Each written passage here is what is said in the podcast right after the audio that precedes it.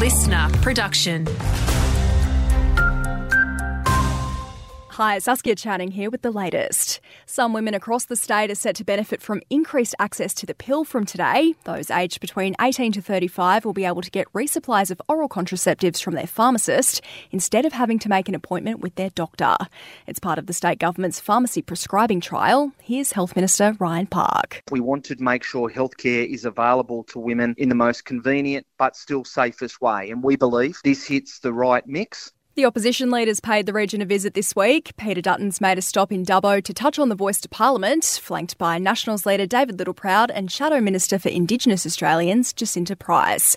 Dutton says while the referendum's the main focus of the government, nothing else is getting done. I think it's a really worrying time for Australians, and I think the Prime Minister needs to start listening to Australians who need his help now more than ever. There's no sign of a reduction in gas going down. Uh, people are paying more for their insurance premiums. Uh, people are getting less for their money when they pay at the checkout.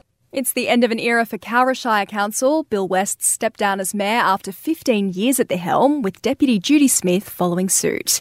Ruth Fagan's taken over the top spot for the next 12 months. No shake-up for another local council though. Cabonne Shire Mayor Kevin Beattie and Deputy Jamie Jones locking in the roles for another year after running unopposed. And when it comes to the Central West's most commonly mispronounced place names, you might think of places like Canowindra, Cudal, or even Bathurst.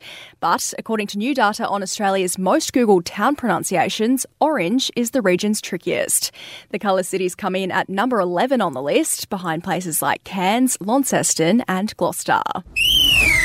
Updating sport, day two of the under 19s Women's Country Cricket Championships kicks off today. The Western Zone will enter the first of their T20 clashes swinging after yesterday's win in the one dayer against the Greater Illawarra. First up today, they'll take on the Central Northern Zone in the Hunter before facing off against the North Coastal squad.